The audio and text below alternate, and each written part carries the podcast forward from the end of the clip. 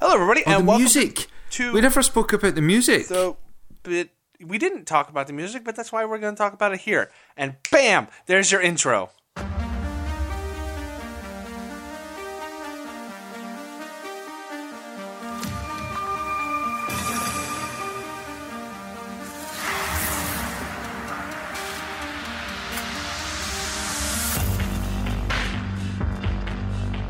So yes, as you heard with Craig rudely interrupting me, we are going to talk about the story today and the music of Prey. Now, if you haven't played it, this is where we get rid of all the spoilers that we're holding inside, so don't listen if you haven't finished it, or do, and then play it anyway. So, with me to discuss spoilers is our scientific cartographer, Craig. Hello. How are you? Couldn't be anything from the game, could it? Oh. And to not disappoint me, my good friend Mike. Good afternoon, Mr. Freeman. That works. Okay. Well, you know what? Let's talk about the music first, and then we'll get to the story bits. Sorry, it just popped. Yeah, I need to go. No, it just popped into your face. Sorry. As you started recording there, it just popped into my head. We hadn't acknowledged the music, and it doesn't need to be a significant portion of the episode. All I wanted to say was two things. The ambient music and general terrifying nature of everything is brilliant. It's executed fantastically through the whole game. The kind of shrill shrieks here and there, the noises when someone kind of spots you and all that. It just works. The little chirping. Yeah, it's really good. The sound design is just, it's off the hook. And then at one specific point, you hear an original track, which we'll splice in right now.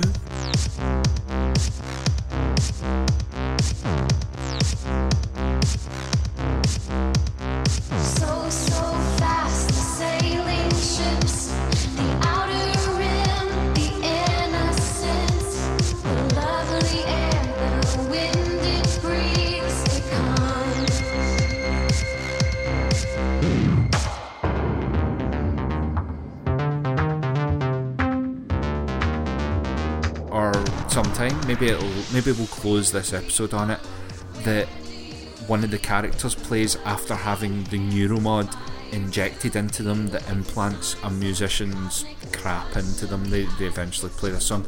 Oh my golly gosh, it's fantastic. And then you get ambushed, and the whole thing is a scene of glory and majestic perfectness. Absolutely loved that bit of the game. I loved it. And that was all. That was all. Yes. That was a minute. The music is very retro wavy. Or you know what? Here's a good example. Like, think Stranger Things soundtrack. It fits this game really good. And every once in a while, when you do something that's an objective, you complete an objective, you get this Zelda-like sting. Not in how it sounds, but just in, you know, you've completed something. Here's a little sting of music.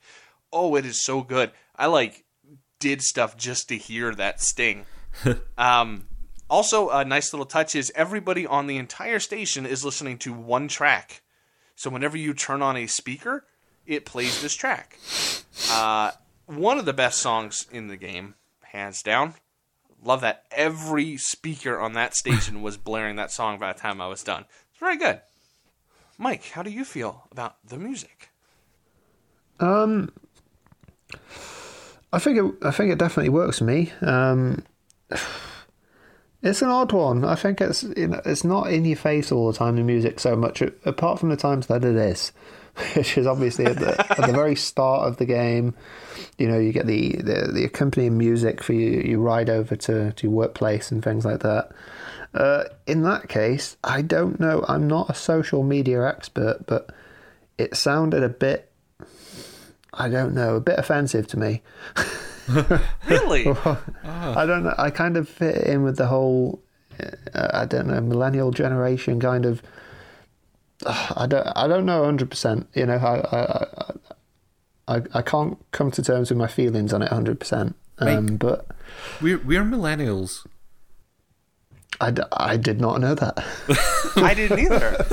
I thought we were the tail end of last generation. No. I thought millennials were like the ones right after us. It's 1983 onwards. 1983. Wait a minute. What? Really? Because you're gonna be 35. But you're past the wait, no, I am 33, sir. I'll have you know. I'm gonna be 35 in a week or 2 weeks, and I'm a millennial. Now, see, I guess for me, I thought that was like the tweens after the millennium. Yeah, they were the millennials. I don't know. Either way, people who turned an adult at the year 2000. Then I think it's not. It's more like you grew up as technology rapidly increased in usage and prevalence. So millennials were there for the update. You remember having to use dial-up internet, but at the same time, kids these days, or not kids these days, but like teenagers these days, have grown from I might have a mobile phone to everyone's connected and everyone's got mobile phones. So it's that massive gap are all millennials from us to all right, teens of today. Hold on. Yes. Okay. The dictionary. I'm going to be that guy.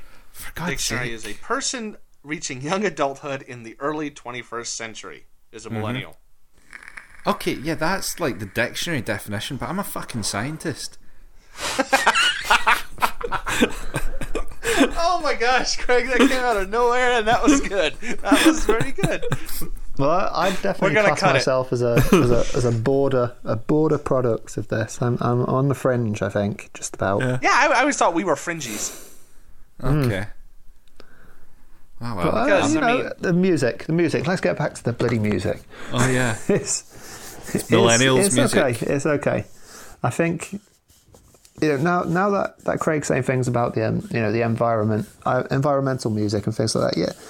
Yeah, it works for me. Yeah, but I didn't really notice. In fact, I am the weakest part of my setup at home has always been sound until I recently bought a cheapo soundbar. And I kind of started using that soundbar just as the game finished off. So it's probably going to be the final game that I don't really appreciate the full audio splendor of. No, see, I listen to these with those PlayStation surround sound headphones. Oh, honestly. Choice, I believe is the word. Yeah, it's good stuff. Yeah. It doesn't help that my hearing isn't great either. But, you know, what? What? We are officially old men because we use that joke. I know. Jeez. All right. So, all right. Shut up, everybody. All right. So, Mike, you mentioned the music that plays during the credit sequence. Mm-hmm.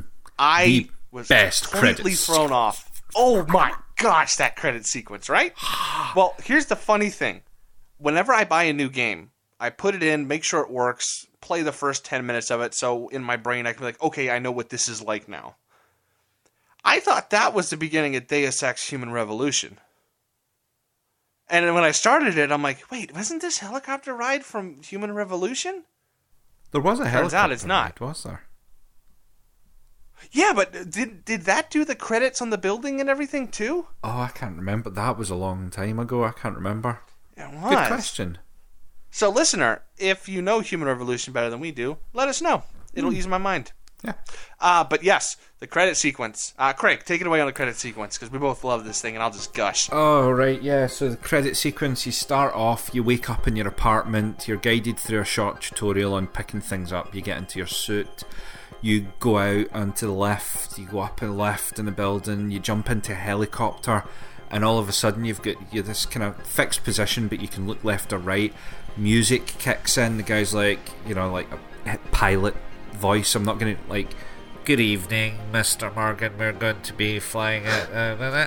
And then I don't know what it says, but then you look out to the right and you see like Arkane Studios in silhouette across the top of a building, and you take off and you're like, oh, that was pretty freaky, and you fly a wee bit further round and you see something oh no, Arkane's across the bridge, isn't it? Arkane Studios is Bethesda on the building, I think. It's Bethesda on the building, Arkane's across the bridge, and there's a couple other wee kind of bits and bobs, but the music that's playing, the way it's done, and you land and then you walk off into the building to start the game, it's just delicious, it's seamless, to the point where I got to the top of the building, then quit it, replayed it, just replayed the whole of the start of the game again just to show Laura in the credits. And I don't think she paid attention. Was she impressed? No, she didn't look the second time either. Okay, so here's an embarrassing... Well, not embarrassing, but along the same lines as a dumb thing to do like that. So as soon as the credits finished, I was like, that song is amazing. I need it now. And so I went on YouTube, I downloaded this song, and, you know, I listen to music at work, and as I'm leaving work, that song pops on, and I'm walking out the door, and that song's playing. I'm like, oh, I probably looked like a moron, but I was having a really good time with that song playing. It's so good. It's playing right now, under us talking. It's that good. So, Mike, as our resident curmudgeon, what did you think of this? Like I said, you know, it didn't gel with me. It seemed the odd thing is, I think it lost some of its appeal because Prey did actually get a demo released at some point in the past, and it, you know, I played the demo straight away the second it hit the PlayStation store, so I'd already seen that part of the game. It's not a long demo, to be honest. When did the demo stop? I can't remember. It's really not that far at all. It's probably like one. Did you get out of the simulation? You probably only get a single load screen from it. Yeah, you do get out the simulation. Oh, okay. Oh, wow. But I think it ends around about there, or it pushes on just a tiny bit. It's not that much, to be honest. But could I just voice my dislike to everyone calling this a credit screen when, to be honest, it's just a developer name, a publisher name, and then the name of the game. But it's really good, Mike. It's really fun. I like it. I'm just being resident Mr. Negativity here, I think. Now see, that's weird. If I would have done it, I would have stopped the demo as soon as you bust the glass. Yeah. Because that's like the best hook I've seen in a very long time, right? It is, and that's what sold me on the demo, to be honest. When that happened, I was like, whoa. That's taken me off guard a little bit. I did the same thing Craig did when you finally bust the glass. I was like, Kelsey, come on, Kelsey, look, this is so cool. I could not. My head, because you get a couple of wee mini mind fucks in a row. You land, you're in the simulation testing labs. You get knocked out after the guy's mug turns into an alien, and then you wake up in the same room again. And I'm like, oh my god, I'm Groundhog Day'd. Because I hadn't seen the Red Eye trailer or anything. I was like, oh my god, I'm Groundhog Day. What's going to go on? And then you read the emails and it's like, get out. So you go out into the hall and the woman's dead and you're like, where am I supposed to go? And this is like, I'm now panicking thinking, where am I supposed to go? Is this on a timer? That moment when it hits the glass and it goes slow-mo for a fraction of a second was the biggest, like, ever. Yeah. Oh my. And right on top of that, when you turn the corner and you see the helicopter, you're like, no way, this is so cool. The game could have ended there and I would have gave it a 10 out of 10. Yeah. Trophy for, instead of getting in the helicopter, if you try and jump on top of it, you can actually kill yourself on the rotor blades. Really? Yeah. Well, I got that. I got that trophy as well, because I was trying to... Oh my word. It does kind of lay it out, though, straight away to say, look, everything isn't as it seems. And it's, you know, straight out the gate, it's pretty much telling you the theme of the entire game. Well, yeah, but you... I mean, okay, playing it fresh like you guys did you suspect at all that the whole thing was a simulation? Or was it just, that thing was one layer deep and that was it? Yeah, well, you know, lightning doesn't strike twice, does it? So it kind of does. No. It does its job quite well. I was sure from early on in the game that something was afoot. I think I sent you about 4 or 5 different theories, but the underlying theme was I wasn't Morgan and this wasn't happening, or something like that, or the aliens weren't aliens, or something wasn't quite it wasn't real. Essentially. Yeah, you should have seen it, Mike. He sent me like 15 different theories, including the actual, like, Silent Hill 2. I'm like, oh, hey, you just guessed Silent Hill 2. Good job, man. I did get... I did theorise at one point that it was a test and you were an alien to see if aliens could... So I did get it, but it was in amongst like 10 different guesses.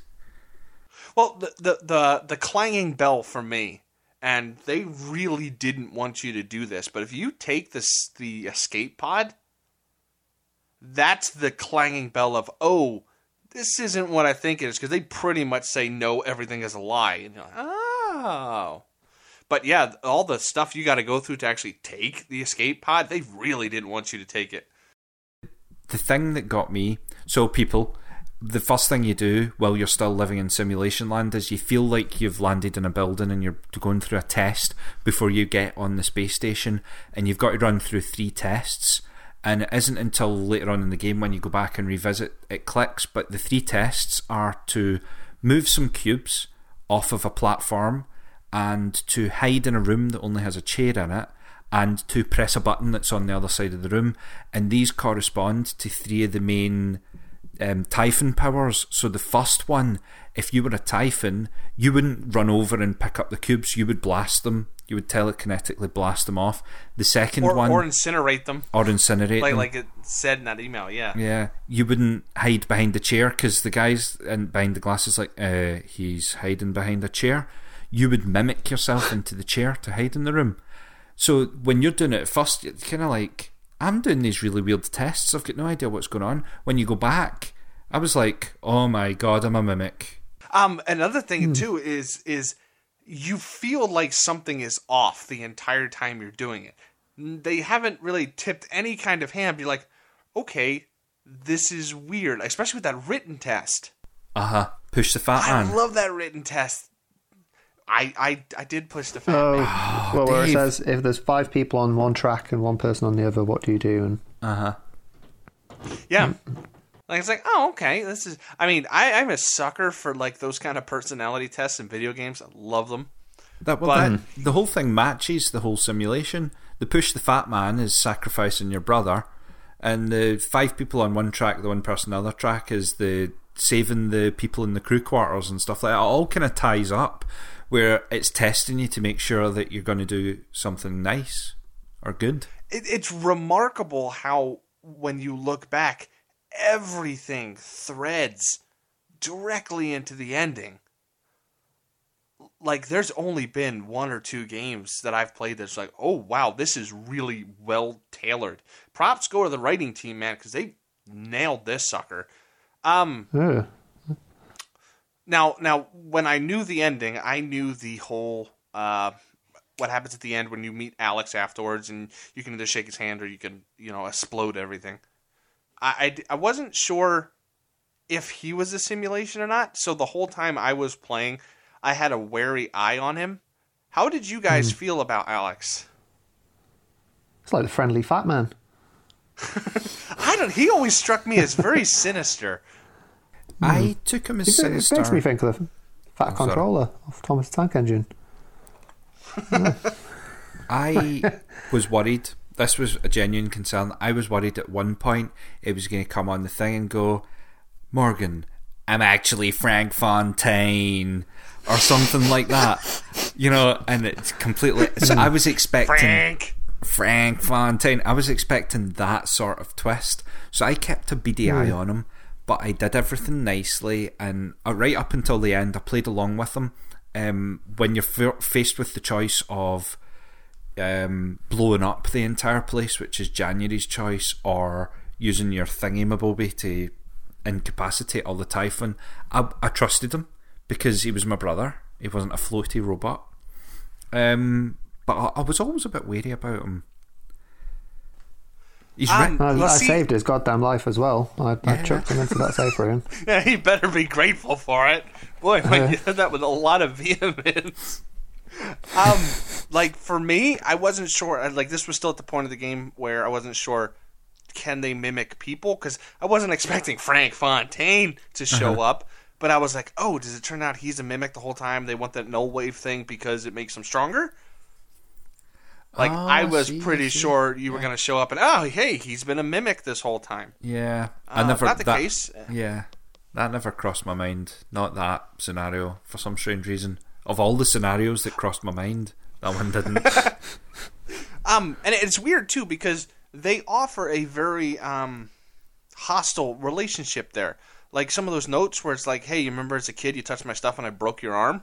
Mm-hmm. You're like, okay, that's a little extreme. Why would they bring that out? So I don't know if it was just me being wary because we've played a bunch of these games, or if that's something they meant. Oh, I forgot to ask. So were you guys Mr. Morgan or Mrs. Morgan? Mr. Morgan. Mr. Oh, I was a Mrs. Yeah. I've never met a man named Morgan, so I'm like, I've met a couple girls named Morgan, and so it's a female name for me. So I was Mrs. Morgan. How is the male voice actor, like when you're looking at your yourself in the looking glass? It's good. It's good. Okay, I wasn't sure if it was like a femshep type thing where it's like, oh, no, the female voice actress is definitely better. But okay, so that's my sticky bit. You have that thing telling you, hey, we've done this before. The best thing to do is to blow it up. Is that you from past simulations, or is that something implanted in this simulation? I think the whole simulation thing, is based off Morgan's failed memories. So Morgan would have had those two choices, despite dead Morgan not being able to have accomplished either. So you're trying to fill his boots. So I think those are the two options that he would have been presented with. I think. Like... Okay, so... And generally speaking, if you're on a boat full of Nazi zombies, you're either going to have to incapacitate all the zombies, or you're going to have to sink the boat. You know, there's it's always quite a choice. That's the choices you've got. If that makes any sense. Boy, am I glad I am not a sea captain. I don't know what I would do if I was infested with Nazi zombies all of a sudden. Ridiculous. Okay, so just to get my head around this straight, because I could see it both ways here. The real Morgan is dead. Yes. Right? Yeah. What did the real Morgan do? You don't know. In reality. The real Morgan never... Okay. I don't think the real Morgan made it as far as doing that. I think the real Morgan... The only other possibility is the real Morgan... incapacitated them, but it doesn't matter, because by this point in time it's already infested Earth. The Earth's already gone to Typhon.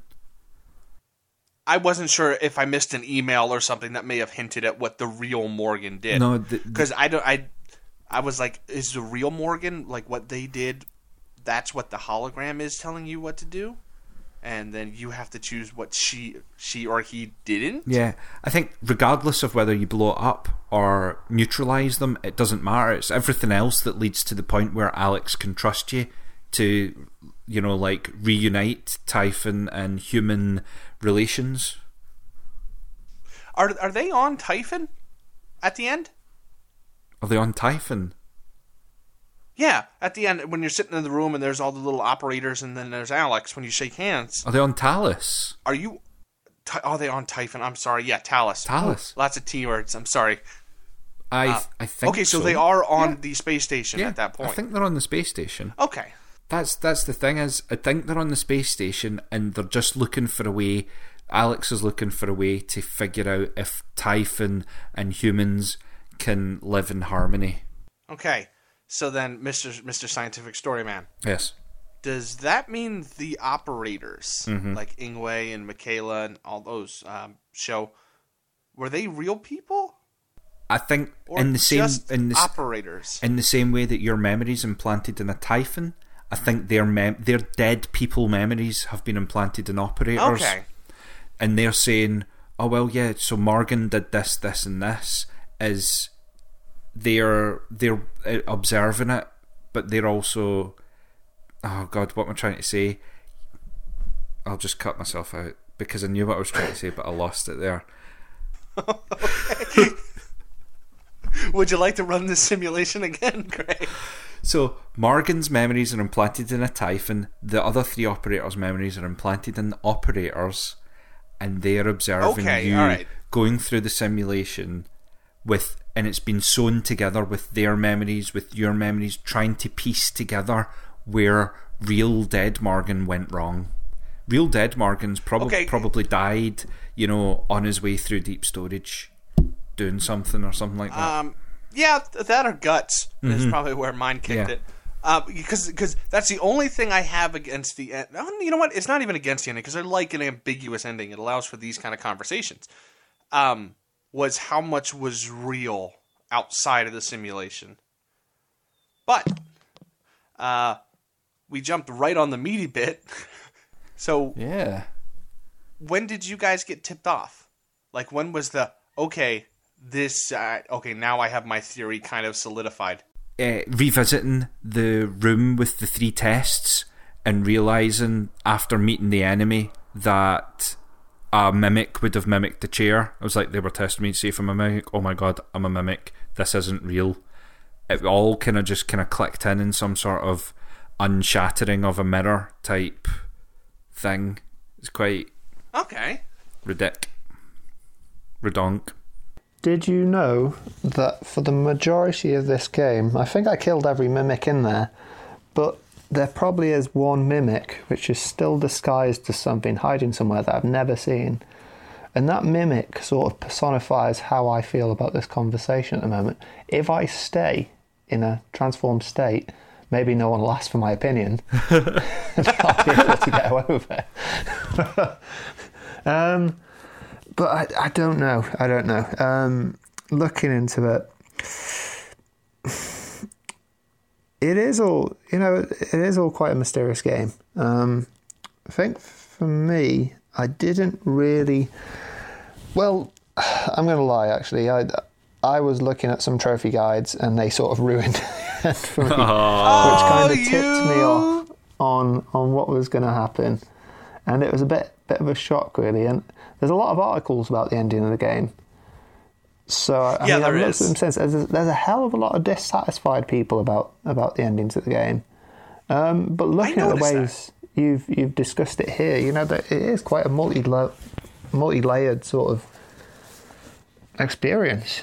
You know, there's a lot there to pick up on if you want to. For example, you were saying earlier about, you know, those questions at the start of the game and, you know, making your choices of which questions. And it hadn't even occurred to me until now that I did pretty much play out the entire game in the way that I set it out at the very start.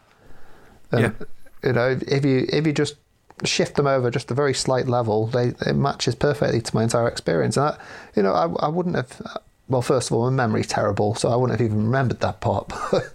you know what I mean? It's like now that you've picked up on it, I'm sort of thinking there's a lot to explore in terms of the actual the entire outcome and things. I'm not sure. I did try all the endings, and you know, and initially I decided to just blow the place up, get out of there, but I don't know. I want to hear you guys talk more about it, to be honest. I think... Well, okay, so... God. No, on you go. I've talked enough. Well, I was going to say... Okay, so I also noticed a lot of those people saying this is a bullshit ending. And a lot of people have a very knee-jerk reaction to the it was all a dream ending. Okay? I don't think this falls under the it was all a dream ending because it's set up with such purpose. And here's my thing, right? And, like, this is where I will try my damnedest not to go off on some soapbox scree. I think a lot of people don't like this ending because it's not a video game ending. Mm. This feels a lot more like a book or a movie ending. Yeah. Which I think elevates it well above most video game endings.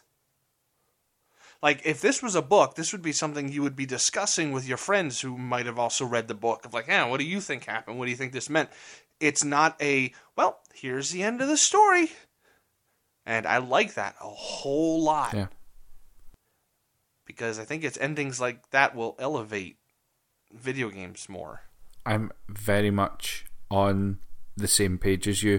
My one caveat, that's not the word, my one...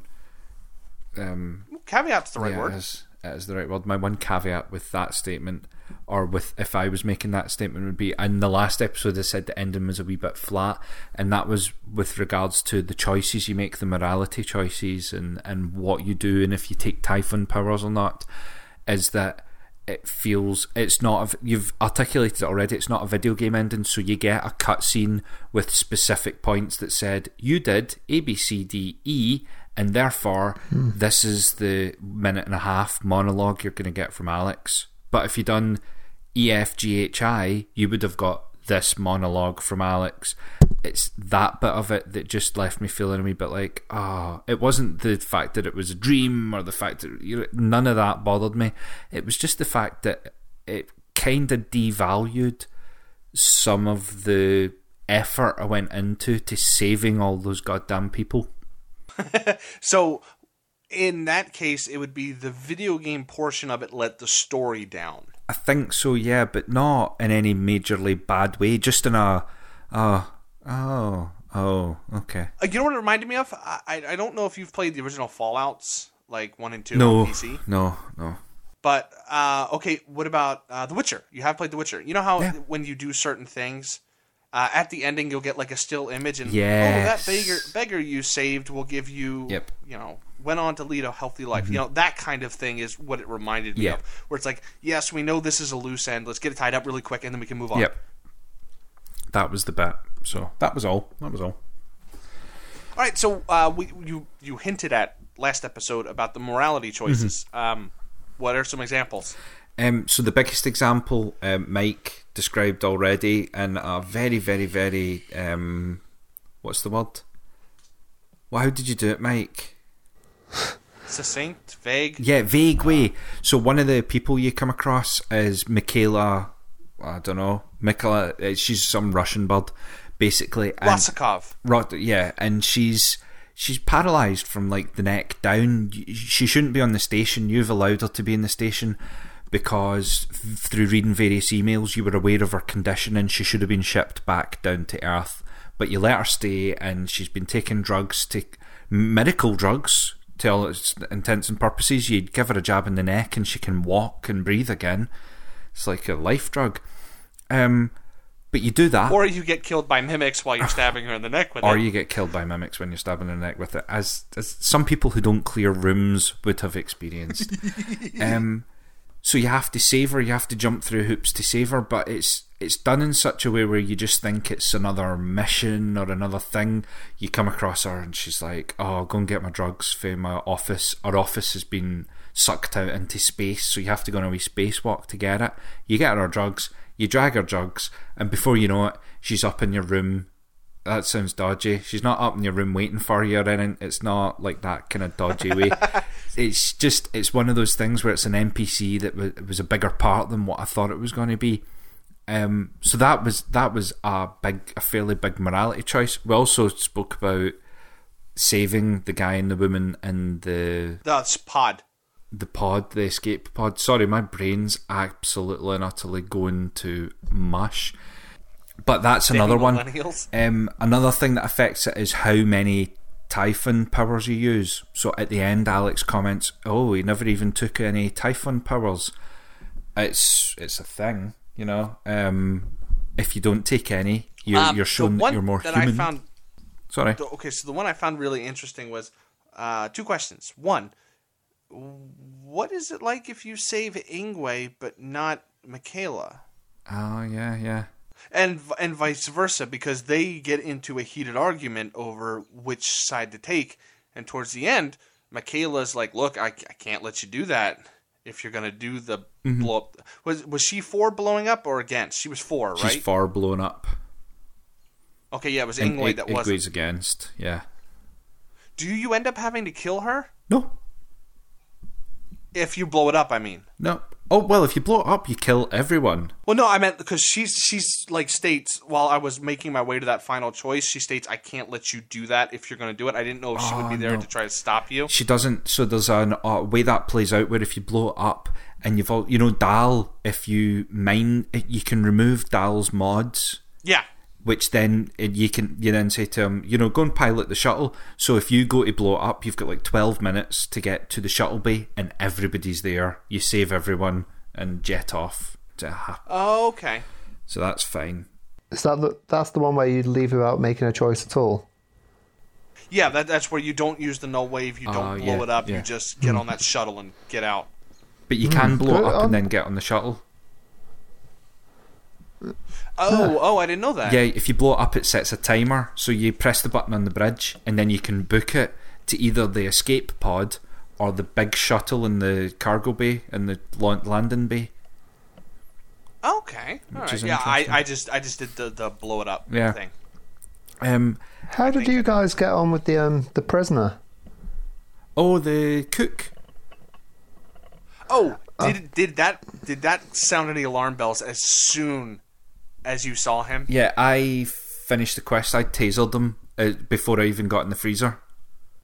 I wasn't sure, because you're always on that tightrope of, well, I know what I would do, really, but if I do that, will that lock off a quest or, you know, Neuromod and stuff like that? So I didn't do anything to him, but you pick up, very smartly, you pick up that audio log right before you meet him, and you're like, wait, that voice isn't the same. So I shot him in the head. Oh, well, then. Yeah, I tasered him, and you can go into the freezer, and the dead body of the real cook is in the freezer, so it's a bit...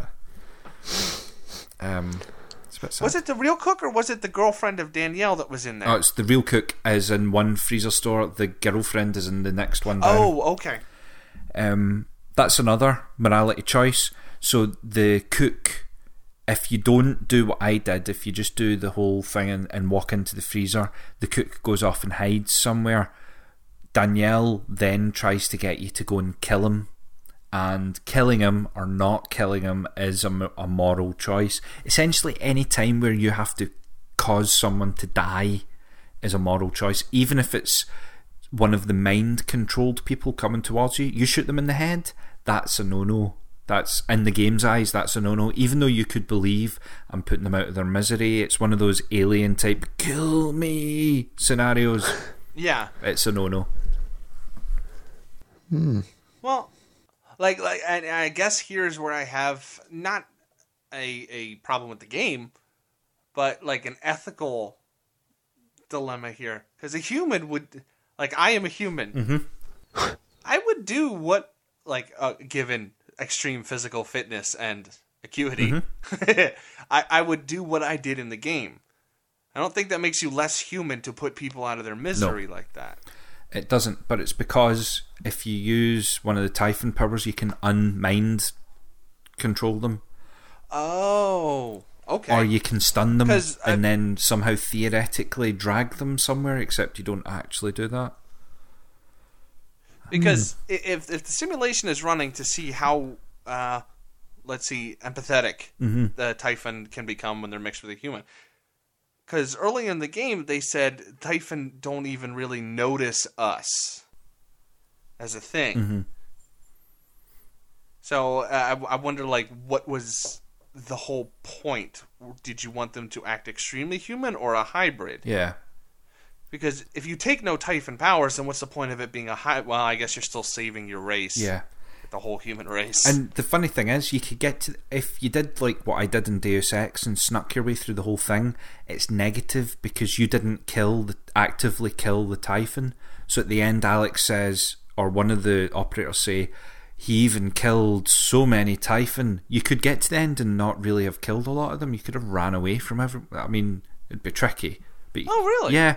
So killing, the amount you kill also adds to your morality score. Very cool. Like, hold up for 2 seconds. What? One thing that's sticking with me at the second about these sort of stealth playthroughs is what was the entire point of the nightmare thing, and what was that all about? I didn't understand. The nightmare is hunting you, and you have 3 minutes. I really didn't understand what was going on there. I think the nightmare is just like a mini boss. It's a timed mini boss. If you use Typhon powers, it comes after you more. If you use less Typhon powers, it comes after you less. You can do a side quest to get it to ignore you completely by floating out and fiddling with a satellite. Think of him as Mr. X from Resident Evil, man. I mean, that's pretty much all he boils down to. Yeah. Yeah, I don't get it. But... Except I killed him every single time. At first, he's terrifying, and then you just blast him. Yeah. I mean, I said to Dave, I... loaded it into the bridge and there was a nightmare just like 10 feet in front of me, and I did a comedy, jumped, spun around, and just loading screened my way back out of there and went and hid in a cupboard somewhere for like 3 minutes. And then the next time I saw a Typhon, I was like, I'm going to have to kill this guy, so I killed him. And then I was like, well, that wasn't that bad. Speaking of our boys, the Typhon, this was something that probably should have been brought up in the mechanics episode, but it's a little spoilery, so I wanted to save it. I was a little disappointed by enemy variety. Like, when you have a glob of something that could be any shape, size, or anything, really, a little disappointed. How did you guys feel about enemy variety?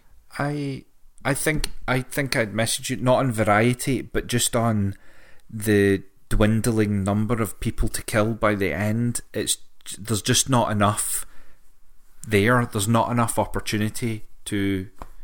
I know I said I ran by encounters by the end, but I mean, there's not enough people, there's not enough enemy in certain areas. The areas don't get repopulated. There we go, that's what I'm trying to say. The areas don't get repopulated, so sometimes you've hit a loading screen and you've just got to run through and there's nothing there to do but press a button and come back again. I think the lack of enemy variety and the lack of enemies in general really kind of put a downer to a certain extent on things, because it made things less fun for me. And there must have been about 4 or 5 of those poltergeist things in the game. I don't even know where they were coming from. I really, really didn't like those guys. They were a pain in my dick. Yeah. Not near like for me, the one whenever I saw it, I was like, oh man, was the Weavers. I had so much trouble with those stupid things, especially in space. Drove me insane. And in Guts, isn't it? Is it in Guts where you get the cyst the stupid bit of... You get like the operators, then you get a weaver, and then you get something else, and then... and those stupid cyst things. Yeah. Just throwing luggage at them. Great, let's get this over with. You know, I didn't think about that. Like, whenever I play a game like this, my first inclination is always, okay, you get... you know, the most upgrades you can in hacking, you get the most upgrades in engineering, and you get the most upgrades in like physical moving things. And then you're able to access whatever you need to. And never didn't think about picking up really heavy stuff and throwing it at people. Yeah. That flattens them incredibly fast. Yeah. When you've got leverage 3 and you can pick up one of the heaviest objects and just launch it, it's a very valid battle tactic that negates the need to craft so many bullets. And I don't think you'd get this, Craig, but it's not something like in Dead Space, the telekinesis, where, in certain situations it could be better than a gun, but in most times you're better off using a gun. In this, like, just throwing stuff would be a viable option to play through the game. One thing I did have on the exploration that I should have said last episode, I'm sorry, is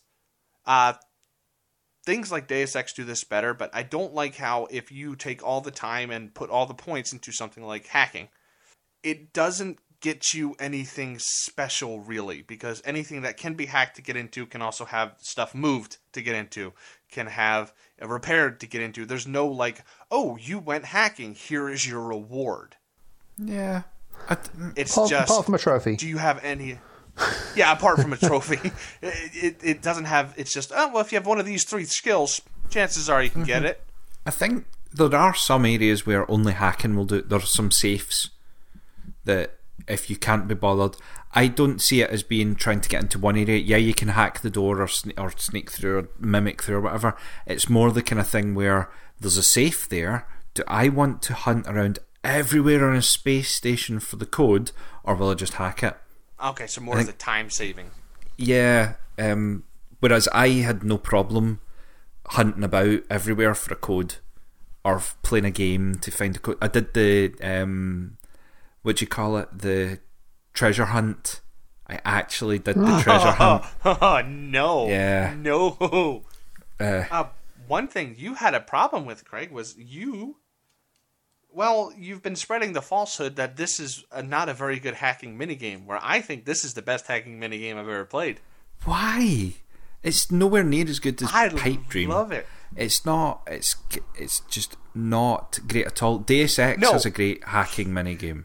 Deus Ex is a fantastic... No, it doesn't. Yes, it does, Dave. Okay, here we go. Here we go, Craig. Okay, you brought up Pipe Dream. Uh-huh. We all had a problem with Pipe Dream because it takes too damn long. It is... towards the end of the game, you're like, I'm just going to blow it up. I don't even want to hack it because I don't want to play Pipe Dream for another 45 seconds. So, it is short. Gives it a plus. Deus Ex, there's no physical movement involved in it. No, it's the best. It's just click a button and wait. No, because you need to pick the nodes that you're going down and the timings. Only if you're a noob. Some of us just nuke everything, Craig, until we get to the end node. I hate to say it, but I don't like how those... How it just sort of bounces off blocks constantly. I love it. That's crazy. I don't know. Now, Craig, again, I'm sorry if you don't get this, but Mike, you know what it reminded me of? What's that? Irritating Stick. What's that? Oh. Well, Mike doesn't get it either. Okay, never mind. It's a game that all it is just your agility and acuity with the left stick. Hmm.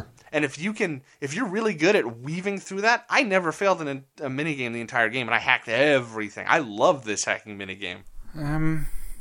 You're wrong. You're not wrong, okay? Each to their own and all that, but you even if you hacked everything, you must have noticed that the puzzles keep repeating themselves, and it's the same layouts. Yeah, I mean, but... unlike Bioshock or Deus Ex, it takes literally 10 seconds if you're doing it even sort of bad. I mean, you can be done with a level 4 hack in like 8 seconds. So it's also incredibly quick, and that's a very good thing when you're going to be hacking everything. I mean, think of like Fallout 3 level hacking. I love the Fallout 3 level hacking. You know, where you get just all that garble and you got to find words in it. Yeah. But, man, again, that just takes way too long if you're a hack-centric character. Well, how do you feel about, like, more tactile, like, lock-picking in Skyrim or something like that? Do you like that kind of hacking? I did until I played Kingdom Come Deliverance. Okay. And now, every time I do that, I have Vietnam-level flashbacks. Because the lock-picking in that game is ridiculously hard. Okay. Like, I think I can now pick a lock in real life before I could in Kingdom Come Deliverance. Oh dear. But yeah, I enjoy that too because it's quick. It's to the point. You need it to be quick because it's something you're going to be doing over and over and over again. Okay. That should have been in the last episode. I'm sorry. I know. It really should have been. It's my fault. That's okay. It's okay. Here's the $1 million question, gentlemen. Would you use neuromods? In a split second, yes. Yes. No, if you could give me the ability to speak any language I needed, just I need to shoot a needle into my eye. I may cry a whole bunch, but I want it. I probably would. I probably wouldn't be up for, you know, like first human test subject, but I'd do it. Yeah, why not? I wouldn't rush. I'd do it too. Far. So then, dumb question. What would it be? You get one neuromod.